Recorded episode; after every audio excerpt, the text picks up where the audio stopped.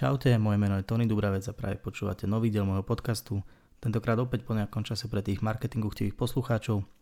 Budete mať možnosť si vypočuť 37 minútovú prednášku, ktorú som mal nedávno v rámci eventu Digitálny štvrtok, ktorý sa už niekoľko rokov koná v Bratislave a vždy sa venuje nejakej inej časti digitálneho marketingu. Tentokrát boli témou sociálne siete a ja som rozprával o tom, ako by podľa mňa mohli teoreticky vyzerať sociálne siete o pár rokov, aké scenáre nás čakajú a ako dokážu zahýbať tým svetom, v ktorom žijem ja a v ktorom určite žije mnoho z vás. Takže prajem vám príjemné počúvanie a určite sa nezabudnite podeliť s nejakým feedbackom, či to bolo pre vás užitočné, zaujímavé a podobne. A privítajte teda potleskom Tonyho, nášho posledného speakera.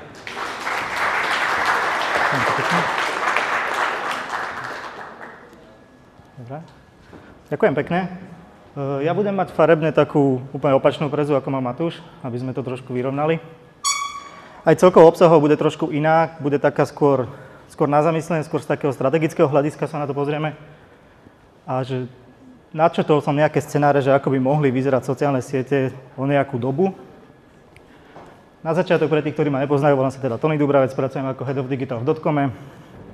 Posledné mesiace sa aktívne venujem aj podcastingu, od roku 2015 píšem travel lifestyle blog, s ktorým sa mi dvakrát podarilo byť aj vo finále blogera roka. Tu sú podcasty, ktoré robím, teda okrem mojich vlastných, je to aj náš agentúrny Dotcom News, kde vlastne mapujeme každý mesiac nejaké digitálne novinky.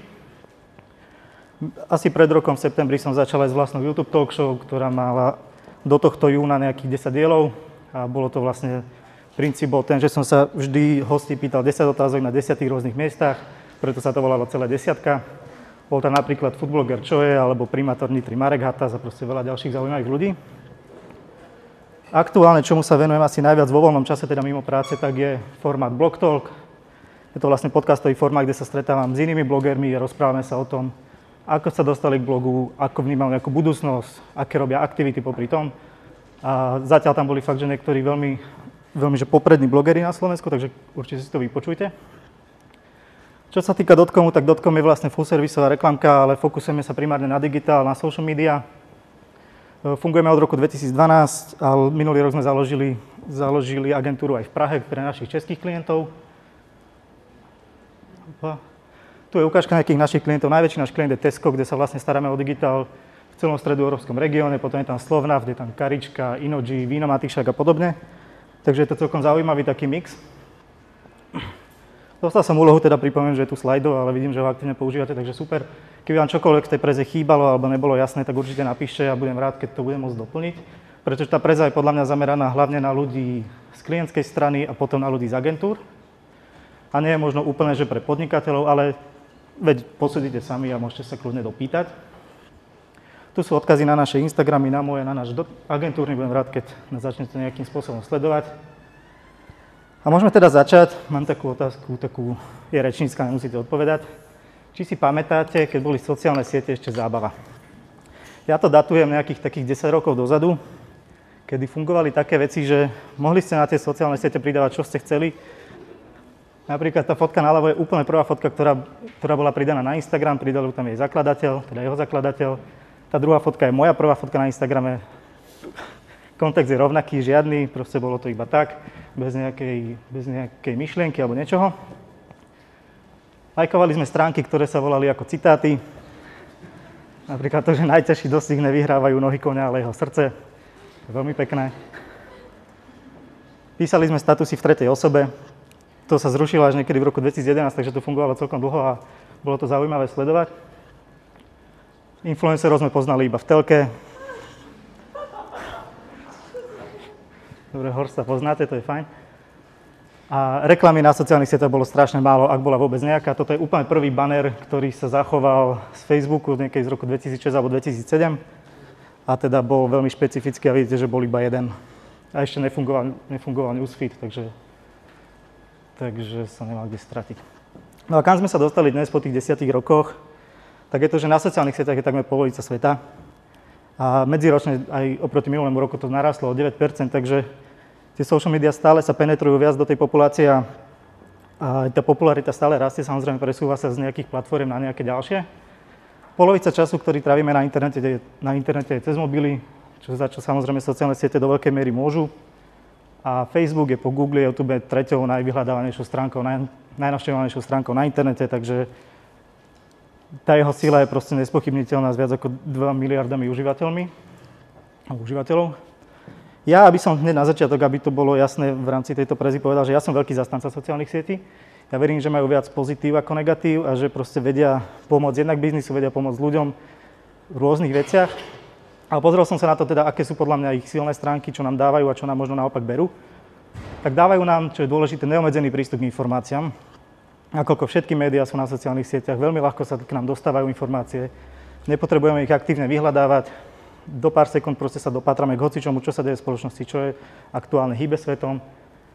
Pri akomkoľvek probléme ľahko nájdeme nejakú pomoc, opýtame sa, napíšeme status, dáme storku na Instagram, napíšeme nejakému konkrétnemu človeku, cez niekoho sa vieme dostať zase na nejakých ďalších ľudí, takže tie kontakty, ktoré tam máme, sú veľmi jednoducho akože dosiahnutelné a veľmi, veľmi jednoducho proste vieme na, na hoci koho sa nakontaktovať, hoci čo zistiť, opýtať sa a získať nejakú pomoc. To teda súvisí s tým, že budujeme a posilujeme vzťahy. Veľa ľudí vo výskumoch hovorí, že sociálne siete im pomáhajú budovať aj vzťahy v reálnom živote, že s niekým sa proste spoznáte na Instagrame, na Facebooku a potom sa začnete stretávať a ste priatelia. Každý na sociálnych sieťach, čo je podľa mňa veľká výhoda, má proste možnosť nejakého seba vyjadrenia, nejaké svoje prezentácie, predstaviť svoje názory, svoje postoje, to, kým je. A čo je bonus pre niektorých vyvolených, je to, že sa pre nich sociálne siete stali živobytím. Či sú to teda influenceri, alebo sme to my, ktorí sociálne siete živia z toho iného hľadiska.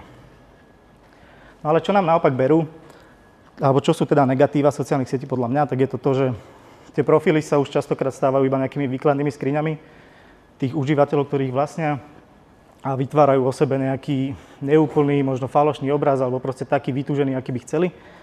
A tým pádom sa odtiaľ stráca autenticita a vytvára sa nejaká milná predstava o realite, o kráse, o živote celkovo, proste, že kriví to nejaký obraz toho, ako my vnímame realitu. Bohužiaľ, sociálne siete sú najrozšírenejším nástrojom kyberšikany. Sice sa snažia tie platformy proti tomu bojovať, ale je ťažko asi vyhodnotiteľné, že ako to, ako to funguje. Podnecujú porovnávanie sa s inými a závisť. To je napríklad je taká hláška, že čo robia influenceri najlepšie, tak to je to, že vyvolávajú závisť u svojich followerov a na tom vlastne funguje celý ten ich fame. A z toho vyplýva aj to, že Sociálne siete sú príčinou vzniku úzkosti a depresí u mladých ľudí, na to sú hromady výskumov. U nás sa to zatiaľ moc nerieši, ale vo svete je to proste dlho, dlhé roky aktuálna téma.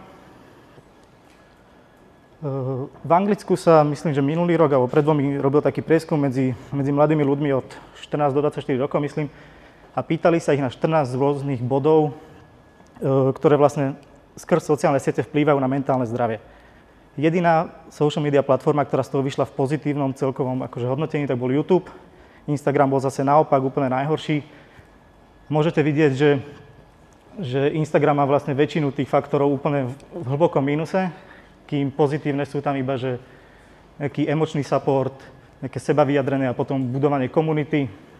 Ale vidíte napríklad, že obidve sociálne siete majú proste veľmi negatívny vplyv na spánok ľudí a z toho zase vznikajú tie depresie a zlé nálady a podobné veci a, a tak. A mám, teraz mám takú otázku, ktorú by som reálne chcel odpovedať, že čo je, je prvá vec, ktorú si myslíte, že ľudia robia po pridaní postu napríklad na Instagram? Presne tak je to refresh.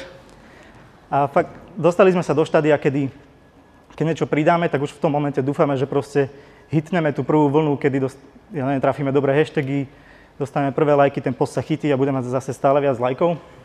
A prečo je to tak? Je to tak, je to preto, že tie lajky, alebo tá radosť z nich, ktorú dostávame, vlastne uvoľňuje dopamín, ktorý vieme, že sa hovorí mu, že je hormón šťastia a má podobné účinky ako napríklad kokain. A tým pádom, že dostaneme like, uvoľní sa hormón, cítime sa šťastní, tak automaticky chceme dávať ďalší podobný post, aby sme zase celé toto za, akože zažívali dokola. Len tu je potom tenký ľad, kedy sa ľahko dostaneme do toho, že prehnane analizujeme ten content, prehnane analizujeme to, ako vyzerá, aké píšeme popisy, v akom čase to pridávame.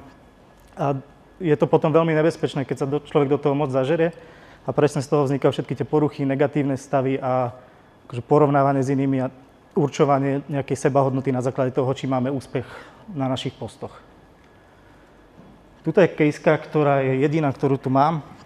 A pre k tomu, že v zadaní na túto prednášku bolo dať tam kejsky, a nejde nám internet, takže vám nemôžem ani pustiť. Ale v zásade ide o to, je z roku 2015, kedy v New York,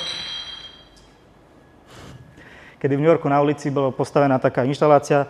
Bolo to vlastne zrkadlo, ktoré v jednej, na jednej časti bolo rovné a zvyšok bol pokrivený a ukazoval to, ako sociálne siete krivia náš vlastný obraz, ako sami seba vnímame inak kvôli sociálnym sieťam. Uh, bola to vtedy iniciatíva aplikácie Talkspace, ktorá mala taký balíček, že ste si mohli proste za 400 dolárov na objednať 12 sedení s terapeutom, ale sedenia prebiehali cez, cez správy, cez videá, proste cez mobil. To bolo celé online a bolo to presne zamerané na ľudí, ktorí mali problém so závislosťou na sociálnych sieťach. Čo teda bolo 4, 4 roky dozadu a už vtedy to bola obrovská téma. A čítal som taký článok, kde vlastne bol, bol jeden pán, ktorý to vyskúšal a zistil od tej terapeutky, že Veľký problém je ten, že aj keď človek príde s iným problémom za terapeutom, tak skôr či neskôr sa to dostane k tomu, že ten problém je kvôli tomu, že videl niečo na Facebooku alebo na Instagrame, alebo proste, ja neviem, jeho bývalá je spokojná, jeho šéf má proste také auto a proste, že tie sociálne siete, aj keď nie priamo, tak vplývajú na to, že ľudia majú nejaké psychické problémy.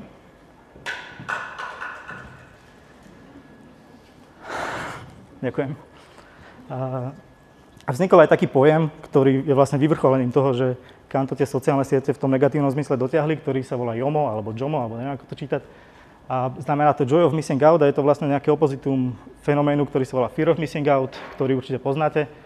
A podstatou JOMO alebo JOMO je proste to, že nenechávate na seba tlačiť okolie, nenechávate na seba tlačiť kamarátov, kolegov, rodičov, sociálne siete a proste žijete si po svojom, nebojíte sa povedať nie, zameriavate sa hlavne na seba, a jedným z takých spôsobov, ako sa toto prejavuje, tak aj to, sú aj také tie obľúbené social detoxy, ktoré určite aj niektorí z vás vyskúšali a čo je za mňa problém social detoxov je to, že hneď potom, ako skončí, tak o tom napíšete na Instagram, že aké to bolo úžasné. A vraceme sa zase na začiatok. A dokonca bol preskum, že e, bol americký samozrejme, kde ľudia, ktorí si dávali social detox, tak si ho dávali viackrát ročne, bol minimálne na týždeň a väčšinou to boli ľudia, ktorí boli z domácnosti, ktoré mali nižšie, e, nižší príjem ročný, čo neviem, že či je spôsobené tým, že tí, tí bohači si žijú bezstarostný život alebo niečo. No a poďme teda k tým, k tým scenárom, ktoré som hovoril, že, že načrtne táto prezentácia. Budú tri. Je to tak, že ten prvý je nejaký základný, ktorý vychádza z toho, čo sa deje a myslím si, že to bude nejako eskalovať a tie ďalšie dva sa podľa mňa odvíjajú z neho. A schválne som teda dal to možno, pretože nie je to žiadna akože predikcia, nie je to nič, je to niečo, čo si ja myslím, že je reálne, že sa môže stať a môže to zamávať celým tým svetom, v ktorom žijeme. A teda prvý scenár je to, že sociálne siete budú bez lajkov. Nie je to akože nič vymyslené, určite ste počuli, že sa to testuje, že Instagram to spustil v niektorých krajinách, nedávno to spustil Facebook, že testuje skrývanie lajkov. A toto sú krajiny, v ktorých to aktuálne beží, je to teda Kanada, Taliansko, Austrália, Nový Zéland, Írsko, Japonsko a Brazília. A vediem k tomu, že toto tvrdím, že sa to môže stať realitou, je to, že je to práve na takýchto veľkých trhoch. Na rozdiel od prieskumníka, ktorý sa dial proste niekde v juhovýchodnej Ázii, u nás a proste v malých, na malých trhoch, tak toto už je pomerne veľká vec, ktorá zasiahne milióny a milióny používateľov. A zatiaľ, akože, čo sa dá dopátrať, aké sú ohlasy, tak sú pozitívne. Dokonca aj zo strany influencerov, ktorých sa to priamo dotýka, ale aj zo strany používateľov. A vlastne plní to to, čo si Instagram od toho sluboval. A to je presne to, že ľudia, keď sledujú kontent a konzumujú ho, tak nejako podvedome venujú pozornosť tomu, koľko má lajkov, či je úspešný. Na základe, sa toho, na základe toho sa rozhodujú, či dajú ďalší like. A, pre, a samozrejme je tam to, čo, o čom som hovoril, že to porovnávanie a ľudia súdia, že prečo on má toľko lajkov, lebo to je taká fotka a ja mám lepšie a nemám proste, že toto sa deje a tomuto chcel Instagram nejakým spôsobom zamedziť. Určite sú tam aj nejaké sebecké dôvody, ktoré, z ktorých vyťaží v rámci reklám, ale tá pointa je taká teda, že aby ľudia sa sústredili na to, čo je naozaj dôležité. A teda nie je to téma iba Instagramu alebo Facebooku. Jack Dorsey, ktorý je zakladateľ Twitteru, to síce nie je u nás úplne relevantná informácia, ale, ale v globále to počiarkuje to, že je to fakt téma. Povedal, že keby teraz začínal s Twitterom odznova, tak už by tam lajky nehrali takú významnú úlohu, neboli by základnou funkciou a takisto by netlačili ani tak na počet followerov, pretože to sú presne tie metriky, ktoré ľudí vedú k tomu, že majú nejaké problémy. A aký je teda problém s lajkami, lebo oni akože samé o sebe pôsobia pozitívne, ale majú aj niekoľko takých negatív. Ten hlavný je podľa mňa ten, že neexistuje počet lajkov, ktorý by vás dostatočne uspokojil. keď má človek prvú stovku lajkov, tak je happy, potom chce mať 150, 200, 500 tisíc, potom to chce mať v 10 tisícoch, to isté platí o followeroch, to isté platí o komentároch pozitívnych, že proste, fakt to funguje ako droga, že človek, keď má z toho dobrý pocit, tak to chce mať stále viac, ale nikdy proste, že neexistuje to množstvo, ktoré by povedalo, že OK, už, už to mám a už môžem spokojný umrieť. Tým, ako sociálne siete slúžia na to, že tam prebieha nejaká verejná diskusia a tieto veci, tak sa stalo to, že my sme ako keby non-stop v nejakej online vojne, proste spoločnosť sa polarizuje a lajky sú v tej vojne nejakými nábojmi. Ten, kto ich má viac, tak proste môže viac strieľať a, a pridáva mu to kredit. To znamená, že keď niekto má viac lajkov ako niekto iný, tak jeho názor je váženejší, má väčšiu autoritu, ľudia proste mu dávajú viac za pravdu, čo nemusí byť samozrejme vždy pravda, alebo akože objektívne. A to je trošku problém. Čo je ďalší problém je to, že lajky tým, že ich je veľa, že ich proste veľa rozdávame a používame ich stále častejšie, tak strácajú hodnotu. Že lajky už dávno neznamenajú iba to, že sa nám niečo páči, môže to znamenať to, že hej, si môj kamoš, alebo to znamená hm, pekná fotka, alebo to môže znamenať, že lajknem si to, aby som sa mohol k tomu vrátiť. Že už dávno to nemá iba taký ten jeden význam a to im vlastne, strát, to im vlastne uberá z hodnoty. Čo môže ale priniesť to, že budeme mať svet alebo sociálne siete bez lajkov, je to, že jednak nám celkovo môže klesnúť engagement, čo je úplne pochopiteľné. Ľudia, keď nebudú vidieť tie počty, tak sa odstráni nejaký taký ten stádovitý efekt, že, že prestanú lajkovať aj oni, respektíve budú lajkovať menej. Na druhej strane to pozitívne je to, že to môže priniesť väčšiu slobodu pri publikovaní obsahu. To znamená, že nebudú ľudia riešiť, že koľko to bude mať lajkov, ale respektíve oni to neriešia kvôli sebe, že koľko to má lajkov, ale že to vidí niekto iný a on si potom myslí, že to robia zle alebo niečo podobné. A toto sa tam presne odstráni. Z toho vyplýva to, že môžeme mať aj viac tvorcov obsahu, takže bude proste pestrejší ten svet, nebudeme proste stále vidieť vo feede to isté. Určite, a neviem ešte do akej miery sa to dotkne influencer marketingu, keďže bohužiaľ lajky sú pomerne silná metrika v rámci tých spoluprác. Robil som chvíľu v PR agentúre, viem, že čo tí, čo tí klienti, ktorí veľa spolupracujú s influencermi, očakávajú.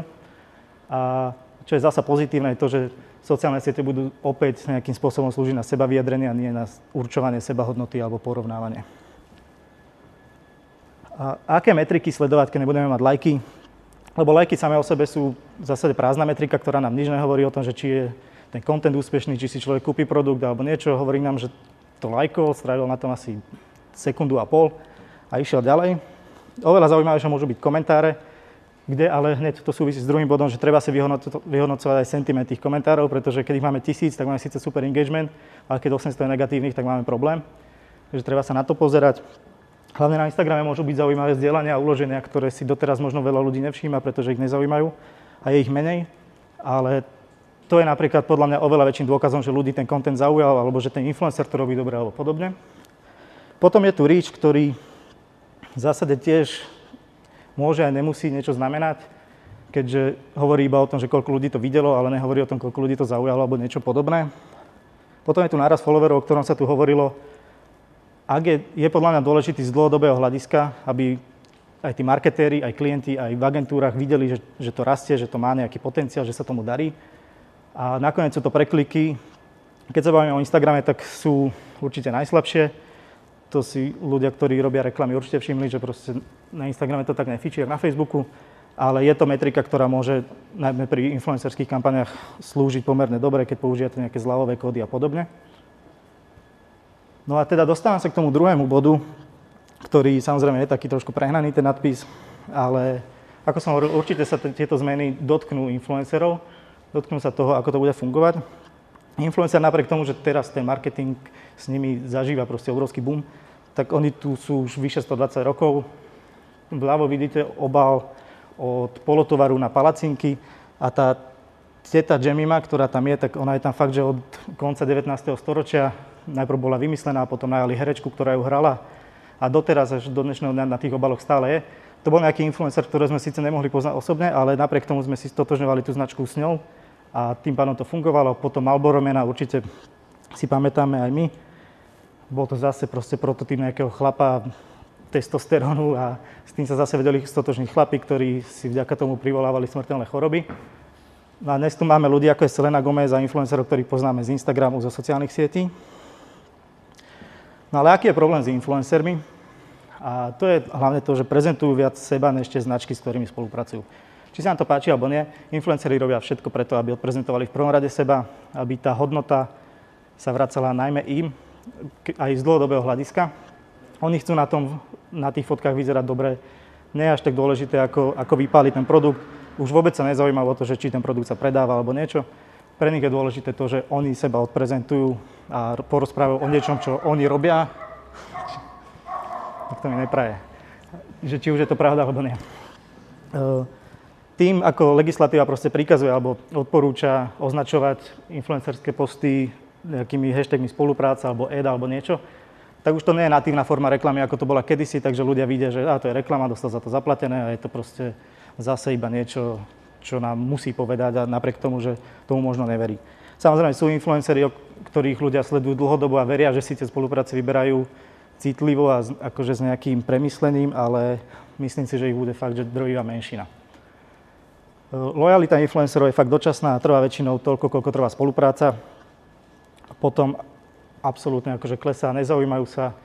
Ak to nie je fakt, že ten jeden z mála prípadov, kedy, ja neviem, že celý život nosíte Adidas tenisky a potom vás začnú sponzorovať, tak je to splnený sen a tá lojalita je silná, ale väčšinou to, ako to funguje teraz, tak tých spoluprác je toľko, že nie je možné proste, aby každý, ku každej mali tí influenceri nejaký vzťah.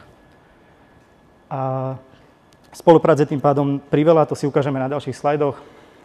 A na ten prvý bod nadvezuje to, že tí influenceri síce hovoria, že to robia pre vás, alebo že to robia pre svojich followerov, ale na konci na to vždy robia iba pre seba, pretože oni chcú mať lajky, oni chcú mať ďalšie spolupráce, oni si chcú tým zabezpečiť živobytie. Tam tá hodnota pre človeka je veľmi ľahko spochybniteľná, keď to hovorí niekto, kto si tým zarába. Proste to je to isté ako reklama v telke, tak sa to stalo teraz tu.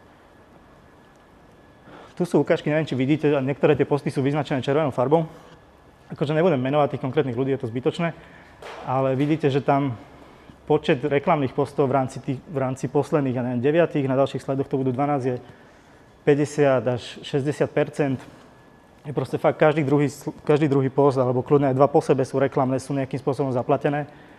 A tam presne klesá to, že, že ako mám proste veriť, že, že Adam, fashion blogger, proste miluje všetko to, čo prezentuje. Že to je, alebo napríklad Volvo, proste Volvo za 90 tisíc môžete milovať, keď vám ho niekto požičia na spoluprácu.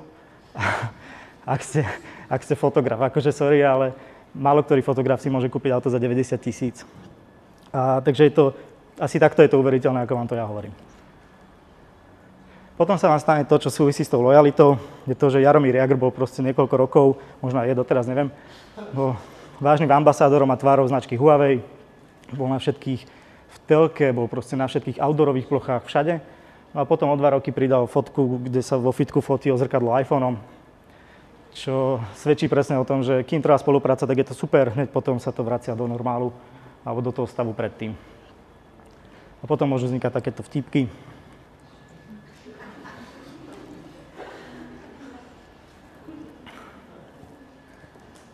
Takže čo môžu priniesť zmeny, ktoré sa určite v influencer marketingu odohrajú?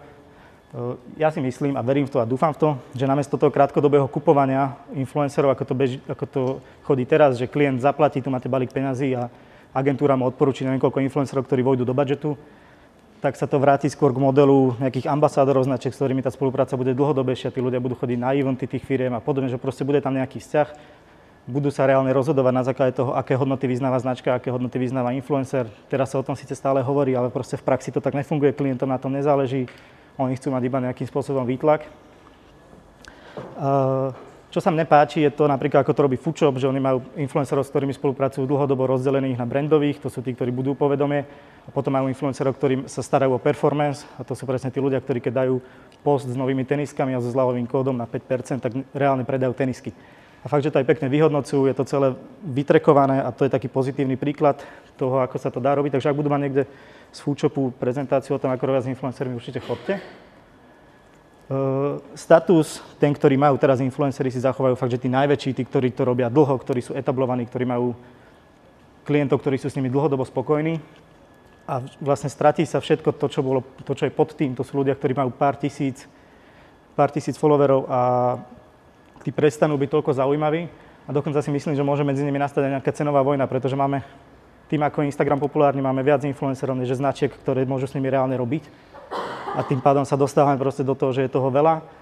A značky, ak si to uvedomia, budú môcť reálne vyjednávať nižšie ceny a tí influenceri, ak budú chcieť aspoň trošku si privyrobiť popri práci, ku ktorej sa budú musieť vrátiť, tak budú musieť ísť cenou dole, budú to musieť robiť lacnejšie a podobne. A už aj teraz je vidno, kto s tým robí, kto je na strane klienta alebo v agentúre, tak vidí, že Niektorí influenceri si berú mnohonásobne viac peniazy ako iní a nedodávajú absolútne tú istú hodnotu, ani, ani porovnateľné čísla a aj ten content vyzerá oveľa, oveľa horšie. A toto presne sa bude musieť vyriešiť tým, že, že nebudú lajky, budú sa pozerať na iné metriky a tam sa ukáže, že kto reálne má prínos pre tú značku. Tým som povedal aj ten tretí bod. A čo je jeden taký reálny scenár, je to, že influenceri začnú podnikať. To vidíme hlavne pri veľkých influenceroch, ktorí si začína to merčom, potom si robia nejaké značky parfémov, tenisky a proste podobné veci. A namiesto toho, aby promovali nejakú cudzú značku, tak využívajú ten svoj fame a to svoje publikum na to, aby, aby podporovali samých seba a tým pádom žiadne marže, žiadne zmluvy a obmedzenia kampaňové a podobne. To všetko sa z toho vytráca.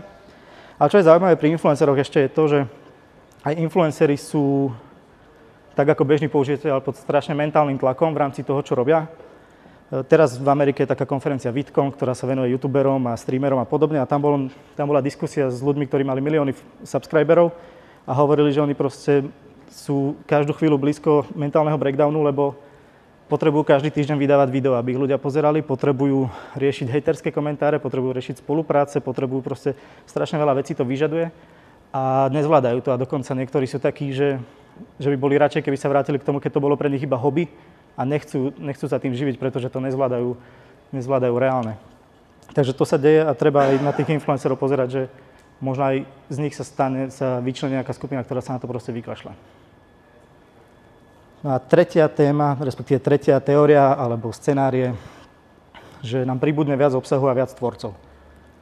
Z čoho vychádzame to, že tvoriť obsah je dnes dostupnejšie a jednoduchšie, než bolo kedykoľvek predtým.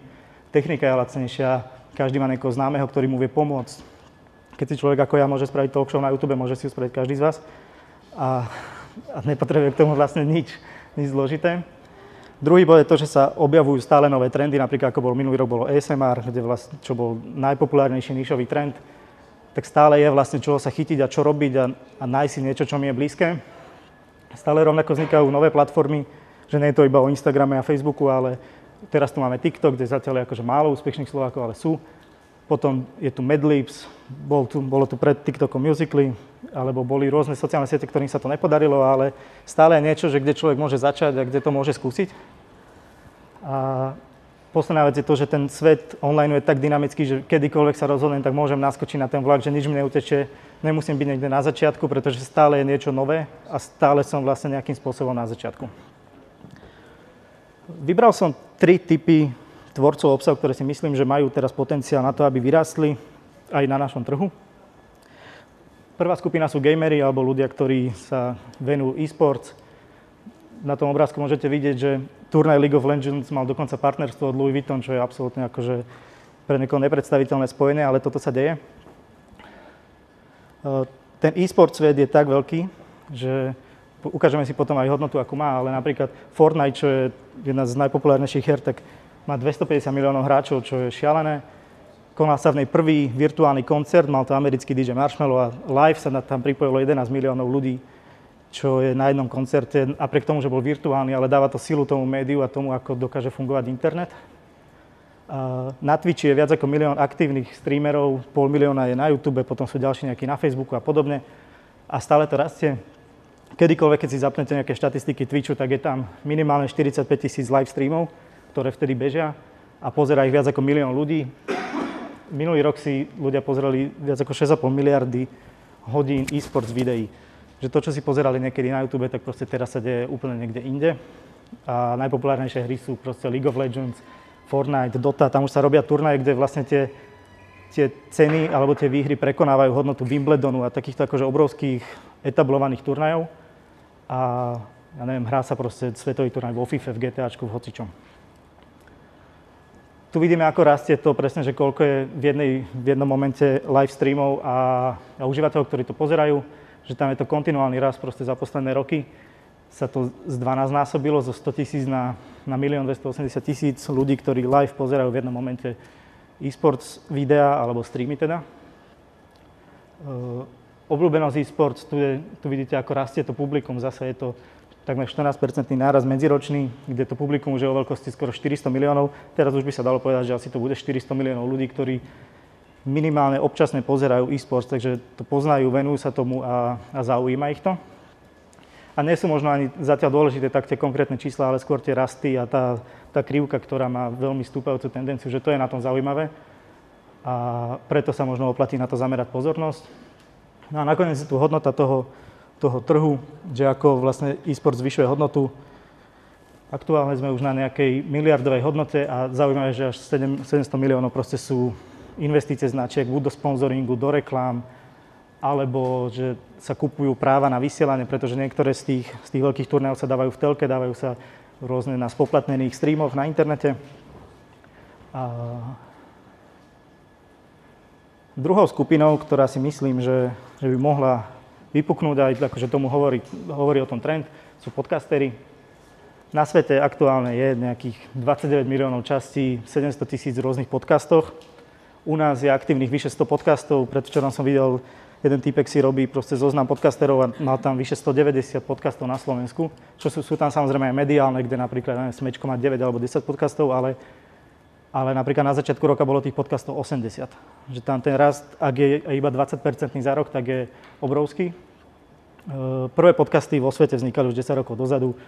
Slovo podcast malo dokonca teraz 18. narodení. Ne, iPod mal 18. narodení a z toho vlastne vzniklo, vzniklo slovo podcast. A u nás sú tie najstaršie podcasty okolo troch rokov, takže stále sme proste na začiatku, kedy sa dá chytiť voľna, dá sa nejako rýchlo etablovať. Čo je výhoda podcastov, tak je to, že sú jednoduché na produkciu, jednoduché na konzumáciu, jednoduché na distribúciu, netreba žiadnu špeciálnu techniku, teoreticky vám stačí mobil. Všetci podcasteri sa zhodujú, že aj tak je dôležitejší obsah než tá kvalita na začiatku, takže fakt vám to stačí nahovoriť na mobil, alebo si kúpiť za pár desiatok eur mikrofón a vlastne ste vybavení, lebo aj programy sú zadarmo, aj platformy na distribúciu sú zadarmo. Podcasty sú, čo je napríklad výhoda oproti videám, vhodné aj pre introvertov, proste keď máte problém rozprávať na kameru, ale napríklad rozprávať viete, tak podcast je pre vás ideálny, že nemusíte sa ukazovať, nemusíte riešiť, či žmurkáte, alebo vám, ja neviem, máte tik alebo niečo. Že fakt, že môže to robiť oveľa väčšia škála ľudí a môžu to robiť o hocičom, že tie témy sú fakt neobmedzené. Videli ste, teraz bol seriál Černobyl, k tomu bol podcast, Game of Thrones malo poslednú sériu.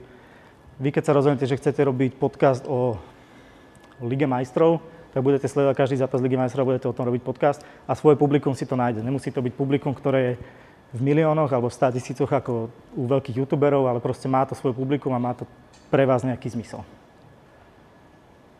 Tu je taká krivka, ako, ako vo vyhľadávaní vlastne rastie slovo podcast, tak ne, asi to nevidíte vľavo, tak minulý rok takto sme boli na čísle 50 za deň, teraz je to na stovke, takže proste 100% náraz za posledný rok. A veľa popularite podcastov a tomu, ako ich ľudia začnú využívať, môže pomôcť Anchor a Spotify. Anchor je taká platforma, ktorá vlastne slúži na distribúciu a nahrávanie podcastov. Ehm, čo je zaujímavá štatistika, tak 40 nových podcastov vzniká práve na Anchor, pretože jednak je zadarmo, jednak majú veľmi intuitívnu aplikáciu, nemajú žiadne špeciálne funkcie, ktoré by vás úplne zaťažovali s tým, že čo s tým máte robiť. A nemajú žiadnu ani že pro verziu, free verziu, celé je to zadarmo. A na kredite im pridalo to, že ich na začiatku roka kúpil, kúpilo Spotify, ktoré určite ste si všimli, kto používate, že urobilo aj taký rebranding apky, kde tie podcasty majú oveľa výraznejšie miesto. A to, že Spotify môže potiahnuť podcasty a Anchor celkovo svedčí aj tento market share, ktorý majú, sú fakt, že jednotka, čo sa týka streamovacích aplikácií. V Amerike im, trošku, im konkuruje Apple Music, hlavne tým, že ich znevýhodňuje vo vyhľadávaní Web Store, takže ako náhle si vyhľadáte akúkoľvek apku na streamovanie hudby, tak Apple Music je na začiatku, až potom niekde si musíte dohľadať Spotify takže v tomto ich ako nejakým spôsobom cenzurujú, ale, ale stále je to najväčšia aplikácia, čo sa týka streamovania hudby. No a tretia skupina, ktorá si myslím, že má potenciál, a určite si to aj vy môžete všimnúť, keď používate Instagram každý deň, tak sú memečkári. A tu keď si dáte vyhľadať meme do, na Instagrame, tak vidíte, že koľko rôznych akože výsledkov. Hlavnou úlohou memečiek je proste zabávať to je hodnota, ktorú oni odovzdávajú a je to proste jeden z hlavných dôvodov, prečo ľudia chodia na sociálne siete. Takže memečka to absolútne plnia. neriešia žiadne vážne témy, nie je to únavné pre tých konzumentov, je to proste niečo, čo ich reálne zaujíma a ocenia to. Nemusíte mať na to žiadne skills okrem zmyslu pre humor, ktorý aj tak môže byť veľmi špecifický, že si nájde iba nejakú svoju komunitu, ale v zásade nepotrebujete byť grafík. Funguje imageflip.com, kde si vyrobíte memečko za dve minúty, hoci aké chcete, keď vám napadne, keď vám napadne nejaký vtip. Čo je zaujímavé, tak tvorcovia meme vytvorili celý ten ošiak, ktorý bol okolo, okolo krtkovej torty pred, neviem, pred pol rokom, kedy to bolo. A tam možno bol nevyužitý potenciál na strane klienta, ktorý sa od toho veľmi dištancoval, napriek tomu, že im mega rastli predaj a všetko. A u nás napríklad memečkárske profily sú Zomri, Demotivácia alebo MFK a všetci to robia akože veľmi dobre a robia to kontinuálne a rastú a majú akože obrovskú popularitu. Ale čo je inšpirácia zo sveta marketingu, tak je určite Chipotl, ktoré si pozrite na Instagrame a majú celú Instagramovú komunikáciu postavenú iba na memečkách a je to mega vtipné a veľmi dobre to robia. A to je posledná vec. Čo som chcel povedať je to, že čím bude ten content jednoduchší na výrobu a čím menej budeme očakávať od toho, že dostaneme nejaký feedback k nemu, tak tým viac bude tvorcov, viac bude kontentu, viac bude kreativity a ľudia nebudú proste riešiť také blbosti, ktoré, ktoré teraz riešia. Ďakujem pekne.